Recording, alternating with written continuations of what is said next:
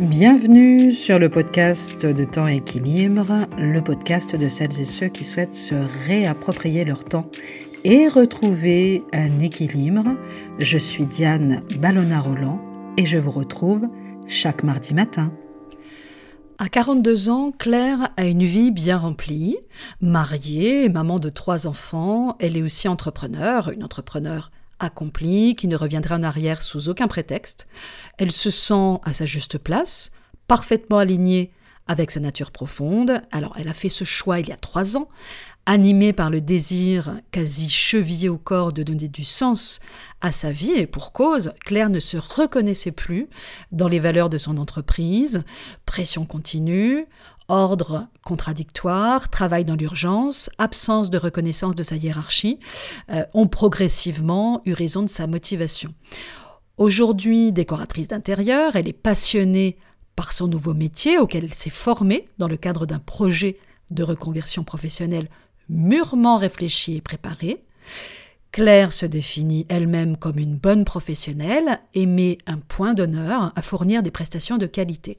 Et d'ailleurs, ses clients le lui rendent bien et louent ses services dès qu'ils en ont l'occasion.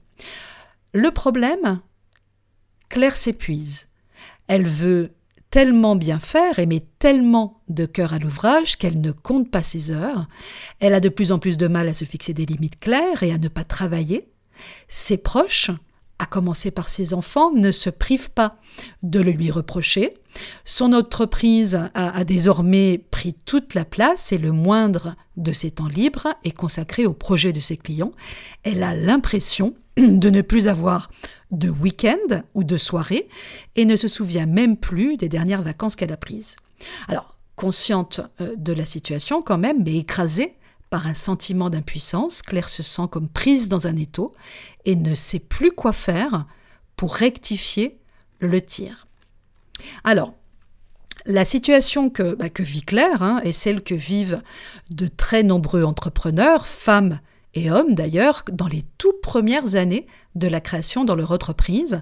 Alors, au démarrage, l'entrepreneur met tout son cœur à développer son entreprise. Il n'est pas rare d'ailleurs qu'il la considère finalement comme son bébé.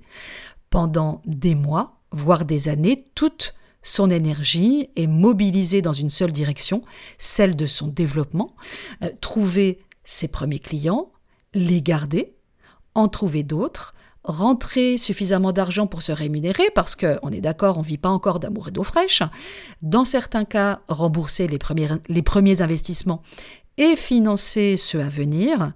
Euh, en gros, il est prêt à tout pour atteindre ses objectifs.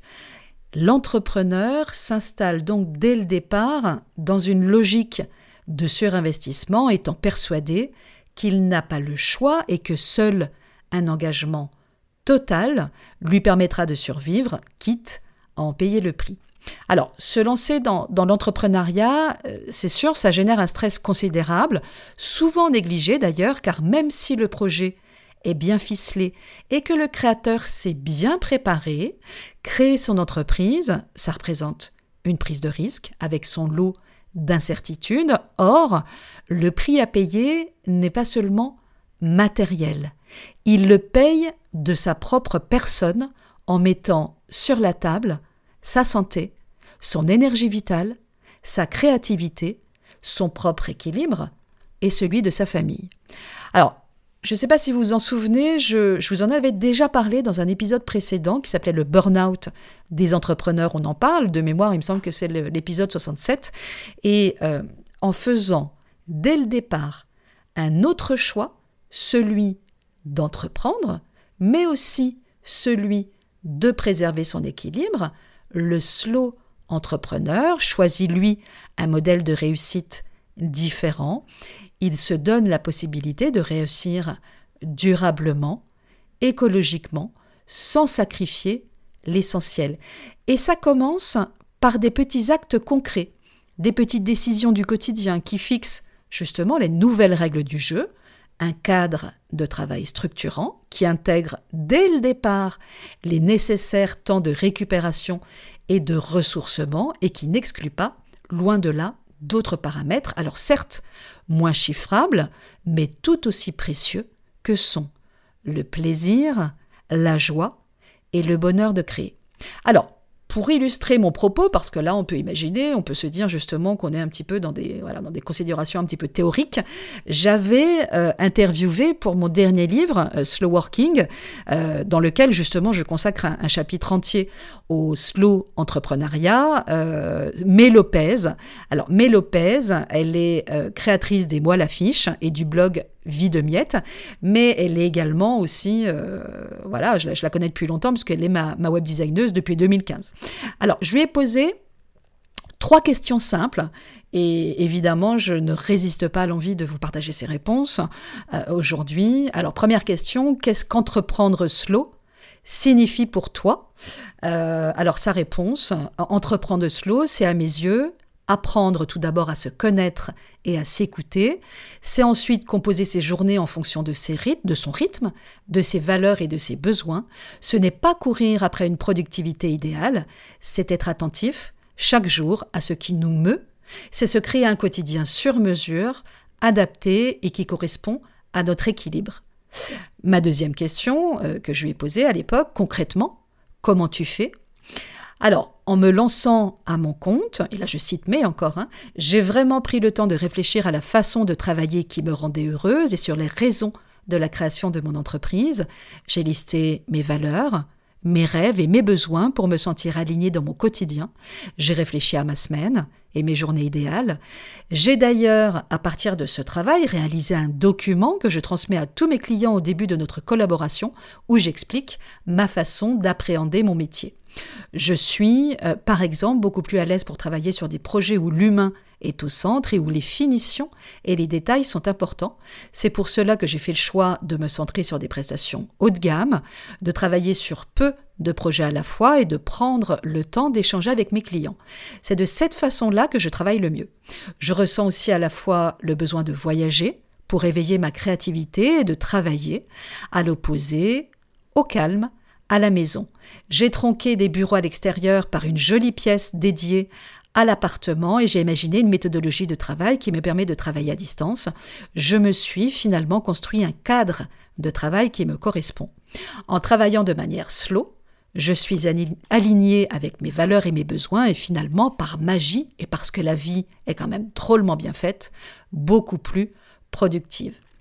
Et ma troisième et dernière question à May, je t'entends souvent dire quand tu parles de ton travail, ça, ça me rend heureuse, ou encore, je me suis rendu compte que cela ne me rendait pas heureuse. Est-ce que la joie ou le bonheur que tu éprouves dans tel aspect de ton travail ou tel autre fait partie des principaux filtres qui guident tes choix dans le développement de ton entreprise? Euh, Et donc je cite à nouveau May, oui, c'est même mon seul filtre. Si ce n'est pas un grand oui, alors je ne le fais pas. Je sais que beaucoup d'entrepreneurs ont une grille en fonction de la prestation, du délai, du budget ou encore du plaisir pour les aider à valider ou non un projet. J'ai toujours euh, agi de manière beaucoup plus intuitive. Si le projet ne me donne pas un grand sourire quand j'y pense, je ne le ferai pas. Cela peut parfois être effrayant quand on pense aux factures qui arrivent et à l'effet rassurant d'un projet rémunérateur. Je suis pourtant persuadée que c'est grâce à cette démarche et à l'écoute de mes émotions profondes que j'ai réussi à créer une entreprise qui me correspond et qui me ressemble aujourd'hui et surtout surtout, je ne sais pas faire autrement. C'est plutôt inspirant, non? Alors, chacun de nous, on est d'accord, a une vision de l'entrepreneuriat qui lui est propre. Si vous êtes vous-même entrepreneur ou si vous aspirez à l'être, réfléchissez à la définition dans l'entrepreneuriat que vous portez en vous et à la façon aussi dont cette image influence vos choix d'entrepreneur ou vos choix de futur entrepreneur donc. Et pour vous y aider concrètement, je vais vous partager deux petits exercices d'introspection.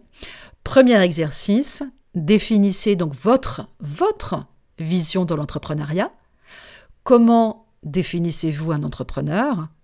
Quelles qualités lui, attribuez-vous? Et jusqu'à quel point collez-vous collez à ce modèle aujourd'hui. Bref, en résumé, quel entrepreneur finalement avez-vous envie d'être, d'incarner? Deuxième exercice, choisissez vos propres filtres. Quels sont les filtres qui guident majoritairement vos choix d'entrepreneur? Est-ce la rentabilité de vos prestations, les bénéfices réalisés, le montant du chiffre d'affaires? S'agit-il euh, d'autres filtres? Plus personnels, comme pourrait l'être le plaisir que vous trouvez à réaliser telle prestation ou telle autre, ou encore le bonheur que votre travail vous procure. Et pour finir ce, nouvel épisode, euh, bah, je voulais tout simplement vous recommander la lecture d'un livre qui est paru cette année euh, chez Duno, qui s'appelle donc Le Guide de l'entrepreneur durable, signé par Solène Pigné. Euh, le guide de l'entrepreneur durable, c'est un livre pratique à destination de celles et ceux qui souhaitent entreprendre autrement pour avoir un impact positif sur la planète et la société. Son concept est très simple. Il s'inspire des douze principes de la permaculture pour créer et développer des entreprises respectueuses de l'environnement, épanouissantes au quotidien rentable parce que oui, on peut avoir une entreprise qui respecte son écologie personnelle, ses valeurs et une entreprise qui est euh, tout à fait rentable. J'espère euh, que ce nouvel épisode vous aura éclairé sur ce qu'on peut mettre derrière l'idée d'entreprendre de manière slow et durable. Alors non, euh, ce n'est pas juste une utopie, c'est réellement faisable et je continuerai à vous en parler régulièrement, de façon même encore plus concrète, dans d'autres épisodes à venir, en tous les cas si le sujet vous intéresse. Et alors, pour, euh, pour, la petite info, je monte d'ailleurs sur Paris ce jeudi euh, pour venir en parler de vive au prochain Café des Freelances dans le cadre d'une table ronde sur la gestion du temps.